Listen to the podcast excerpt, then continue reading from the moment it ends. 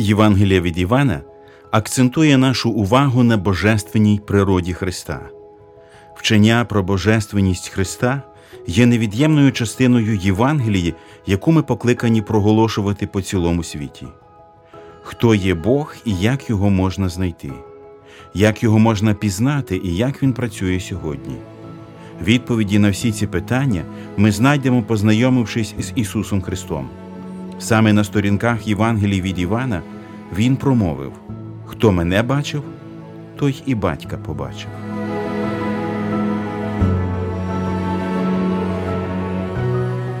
Ви слухаєте подкаст «Вивчаємо Біблію разом».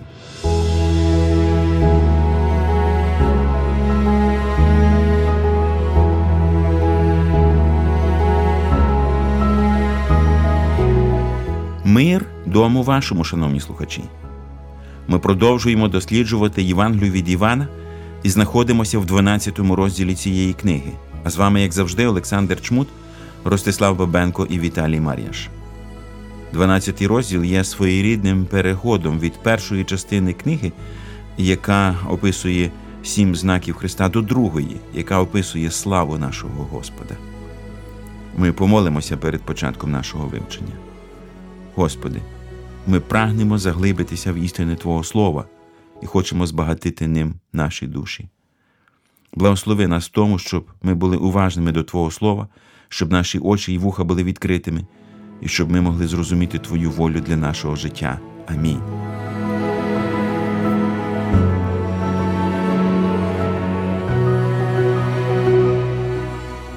Минулого разу ми завершили наше вивчення на історії в'їзду Христа до Єрусалиму. Я нагадаю цю історію і продовжу читання далі.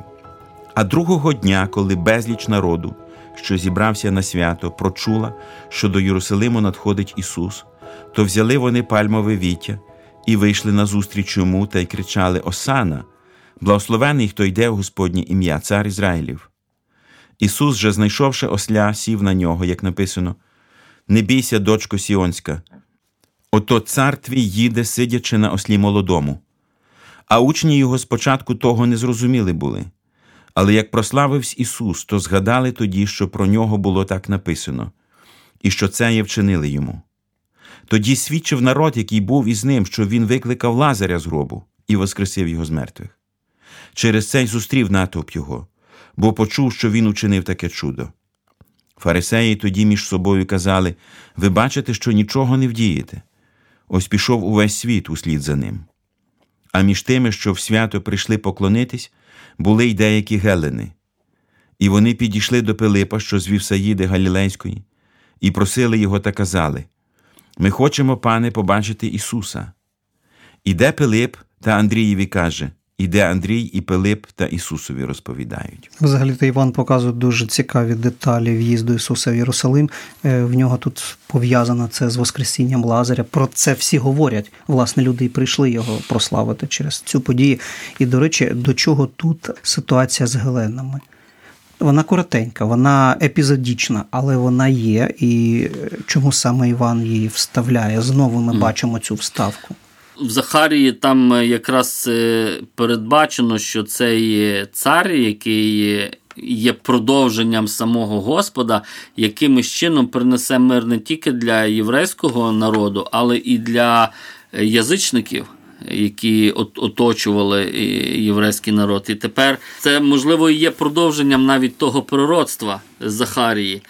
Це вказує оті майбутні блага, які принесе смерть Ісуса Христа. От його реакція, здається, рухає в тому напрямку. Як тільки він почув ці слова, Ісус відповідає: «Надійшла година». Ось та година, коли вперше Ісус сказав до своєї матері: «Жоно, не настала ще моя година».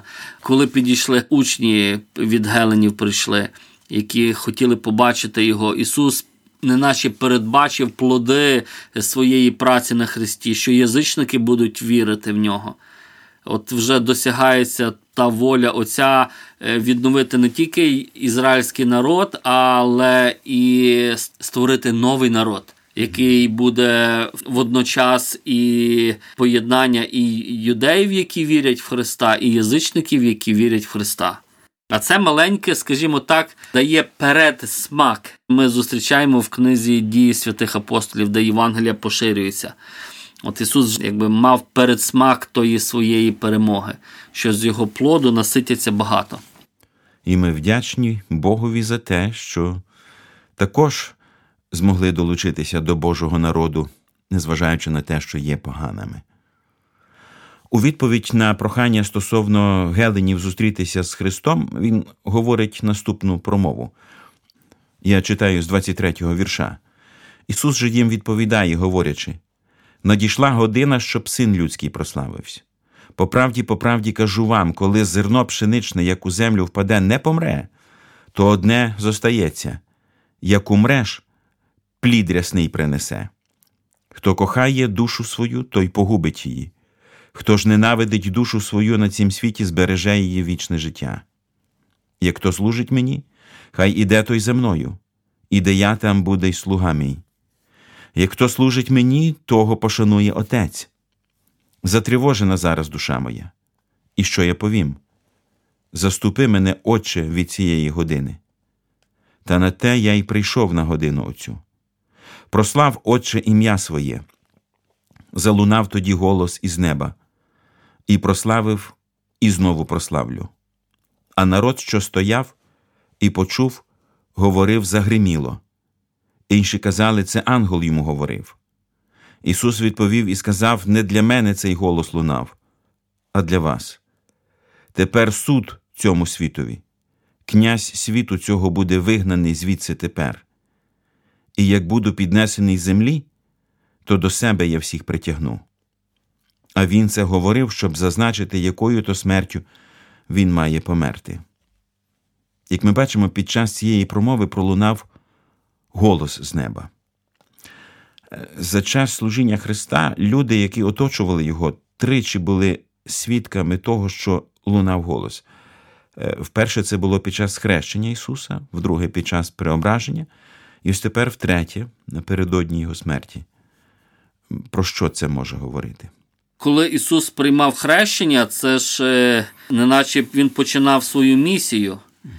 І як і інші пророки на початку своєї місії, пригадуєте, вони завжди отримують якесь підбадьорення від Бога, якесь видіння. Ісус, він на початку своєї місії у хрещенні отримує підбадьорення, схвалення Отця. Він каже, неначе той голос каже, це мій син улюблений, я знаходжу вподобання в ньому. Тобто все, що він буде робити, це подобається, я приймаю. І тепер, бачимо, вже підходить той момент остаточної виконання місії. Хрест. І Христос каже, затривожилась моя душа. І як підтримка, підбадьорення Отця, він отримує той самий голос, який він чув під час хрещення, під час переображення. Бо це такі ключові моменти. Лука зображує, що після цього переображення Ісус Христос повернув своє лице в сторону Єрусалиму. Тобто він зробив це визначальне рішення йти в Єрусалим. Так євангелист Лука описує цю подію.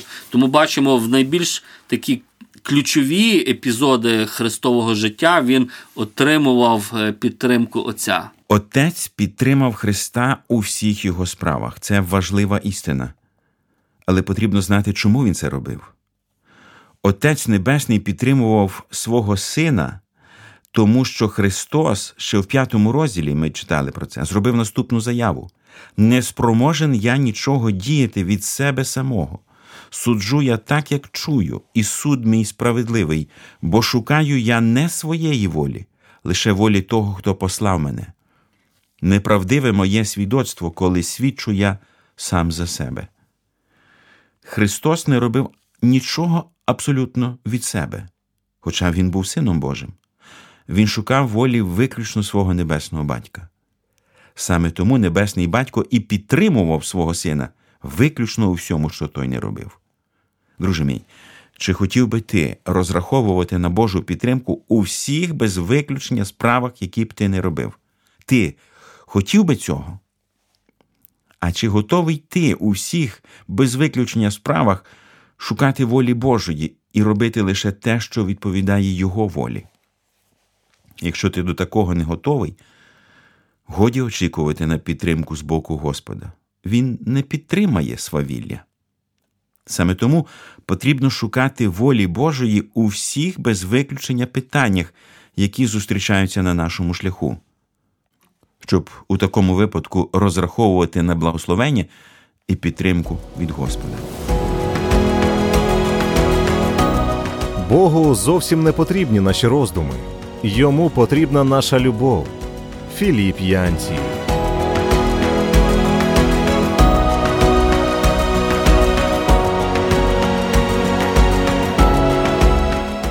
Тридцять перший вірш. Христос наче вимовляє вирок. Тепер суд цьому світові, князь світу цього буде вигнаний звідси. Тепер, а про що він говорить? Тому що досі ніби князь ще й не вигнаний.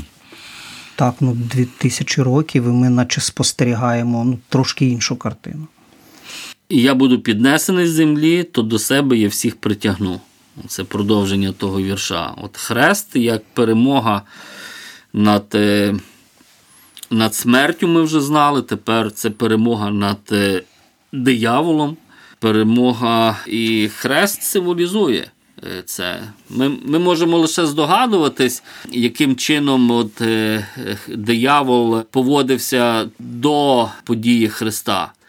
От пригадуєте, коли він спокушував Христа, як він підходить і спілкується з ним, проявляє свою владу. Я можу тобі дати. Він підходить до Сина Людського, до Христа. І після смерті на хресті, де вже апостол Павло каже, що влади були роззброєні, щось радикальне відбулось на хресті, те, що ніколи в Всесвіті до цього не відбувалося. Тільки тоді була дана обітниця Єві, що її насіння наступить п'ятою на голову змія. І це відбувається лише під час смерті Христа. Вже в Римлянах, коли апостол Павло закінчує своє послання, то він каже, що Бог миру, він кине диявола під ваші ноги. Апостол Павло пише в цьому посланні. І це говорить, що все-таки щось відбулось радикальне, і більше того, церква бере участь в переможній справі. Не тому, що ми сильні, але тому, що Христос зробив цю перемогу.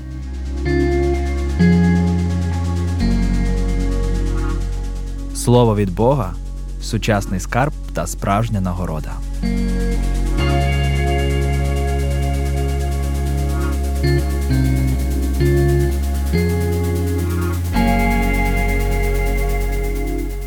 Ми продовжимо читання 12 розділу далі з 34 вірша. А народ відповів йому: «Ми чули з закону, що Христос перебуває повік. То чого ж ти говориш, що людському сину потрібно піднесеному бути? Хто такий цей син людський?» І сказав їм Ісус: «Короткий ще час, світло з вами. Ходіть, поки маєте світло, щоб вас темрява не обгорнула. А хто в темряві ходить, не знає, куди він іде.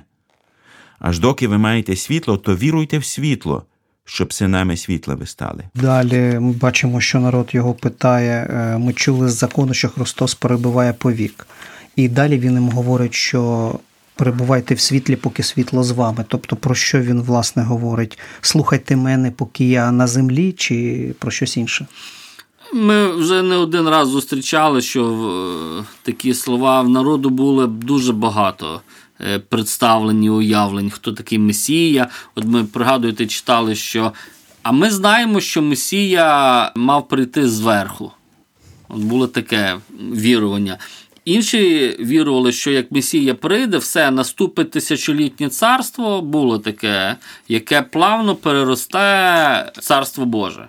Були такі різні вірування були. Навіть були такі вірування, що має бути два Месії. Різноманітні. От ми зустрічаємо зараз ось такий текст, де люди кажуть, що Месія перебуватиме повік. От Ісус виправляє. Він говорить, чому Ісус так неначе завжди уникав, щоб його Месією називати, тому що цей термін був дуже заполітизований. От вони, євреї, коли чули це слово, вони відразу думали про юдейського царя на білому коні, який мечем римлян всіх пошматує, відновить царство. В політичних термінах переважно вони думали.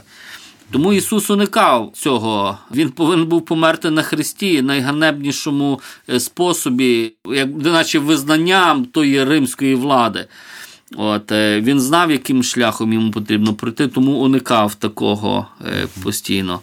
От, і ці люди якраз є представниками такої популярної думки. Ісус тому і сказав, що я зараз з вами знаходжуся, але буде, коли сонце, але буде час, коли сонця не буде. І він таким чином натякає на свою смерть, що буде, коли я буду забраний.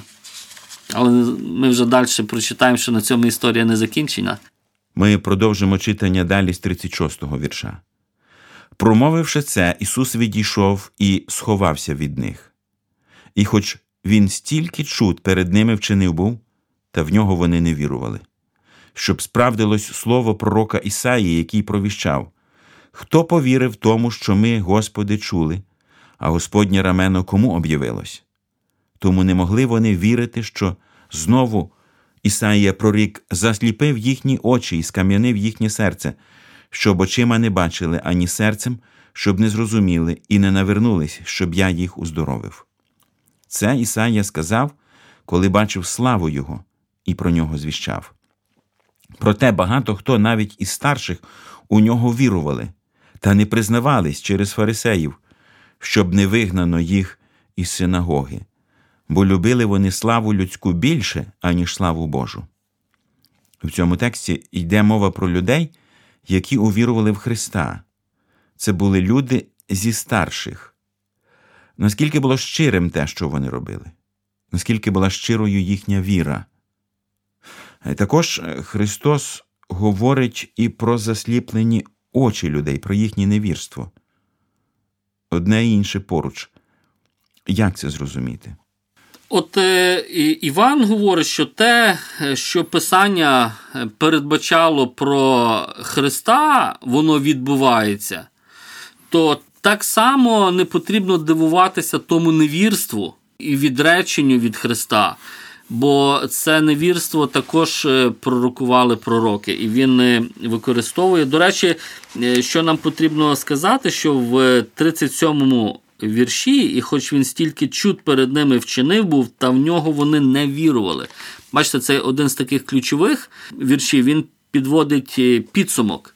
Останній раз вживається в цьому вірші слово «знаки», яке ми говорили, важливе для Івана.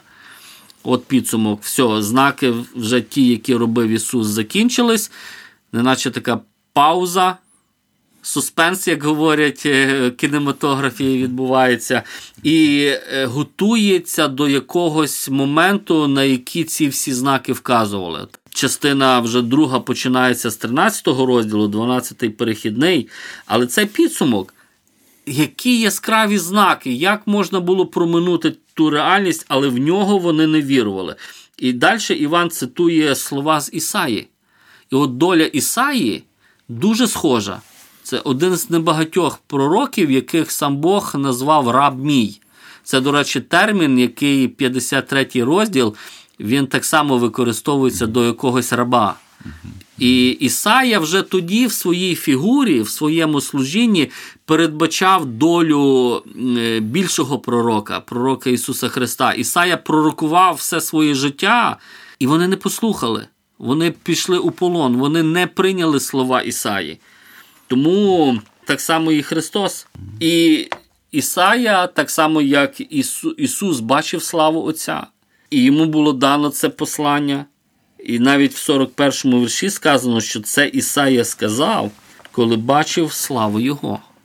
Надзвичайні слова, тому що, коли ми дивимося 6-й розділ Ісаї, Ісая бачив славу Яхве. А Іван каже, що ці слова Ісая сказав, коли бачив славу Ісуса. Це такий дуже христоцентричний текст, показує от божественність Христа. Унікальний текст. Але які би яскраві, які би величні знаки не були, все рівно багато хто не прийняли, хоча не всі.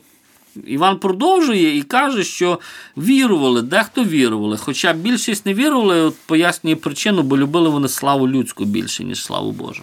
Завершується 12-й розділ такими словами. А Ісус підняв голос та й промовляв: «Хто вірує в мене, не в мене він вірує, але в того, хто послав мене. А хто бачить мене, той бачить того, хто послав мене. Я світло на світ прийшов, щоб кожен, хто вірує в мене, у темряві не зоставався. Коли б же хто слів моїх слухав та не вірував, я того не суджу, бо я не прийшов світ судити, але щоб спасти світ. Хто цурається мене і моїх слів не приймає, той має для себе суддю те слово, що я говорив. Останнього дня воно буде судити його. Бо від себе я не говорив, а Отець, що послав мене, то Він мені заповідь дав, що я маю казати та що говорити. І відаю я, що Його ота заповідь – то вічне життя. Тож, що я говорю, то так говорю, як Отець мені розповідав». В тій маленькій промові, 44 по 50 вірші, ми можемо побачити відголосок от всіх попередніх. Там і єдність з Отцем, і що Він світло, і що Він ідеально передає волю Отця. Але є щось таке, що ось сказано нова інформація. Я не прийшов судити, я прийшов світ спасти. Хоча на початку він казав, що весь суд мені Отець передав. Що це означає? Означає, що зараз оцей вчинок Христовий на хресті, він не призначений для осуду, для спасіння, а суд і воскресіння – це вже ті есхатологічні події останнього часу. Який підсумок ми можемо підвести зі всього того, що почули сьогодні? Такий хороший підсумок, який Іван підводить всім тим знакам. Є, хто відкинули, їх більшість, але тим не менше є, хто прийняв. Ісус каже, але я поки що не суджу. Хто мене шанує, він буде пошанований, але хто не приймає мене, тут же він застерігає, буде серйозні наслідки. І саме тому, друзі, ми постійно запрошуємо людей прийняти Христа як Спасителя в своє серце. Написано, а всім, що його прийняли, їм владу дало дітьми Божими стати, тим, що вірять у ім'я його, що не з крови, ані з пожадливості тіла, ані з пожадливості мужа, але народились від Бога. Прийняття Христа робить нас дітьми Божими. Поспішіть до Нього сьогодні, якщо ще ніколи не приходили до Нього в молитві і не запрошували до свого серця. Ви отримаєте мир і ніколи про це не пожалкуєте. Друзі, сьогодні ми завершили дослідження 12-го розділу Євангелія від Івана. Цей розділ є своєрідним перехідним містком від першої частини книги, у якій описані 7 знаків, до другої, яка є книгою слави і описує страждання, смерті і воскресіння Ісуса Христа. Ключовим моментом цього переходу є те, що Христос говорить про свою смерть. Це 31-33 вірші. «Тепер суд цьому світові. Князь світу цього буде вигнаний звідси тепер. І як буду піднесений з землі, то до себе я всіх притягну». А він це говорив, щоб зазначити, якою то смертю він має померти. На превеликий жаль, люди не розуміли його слів і не вірували в нього. Люди продовжували перебувати в темряві. Таку ж саму картину ми бачимо і сьогодні.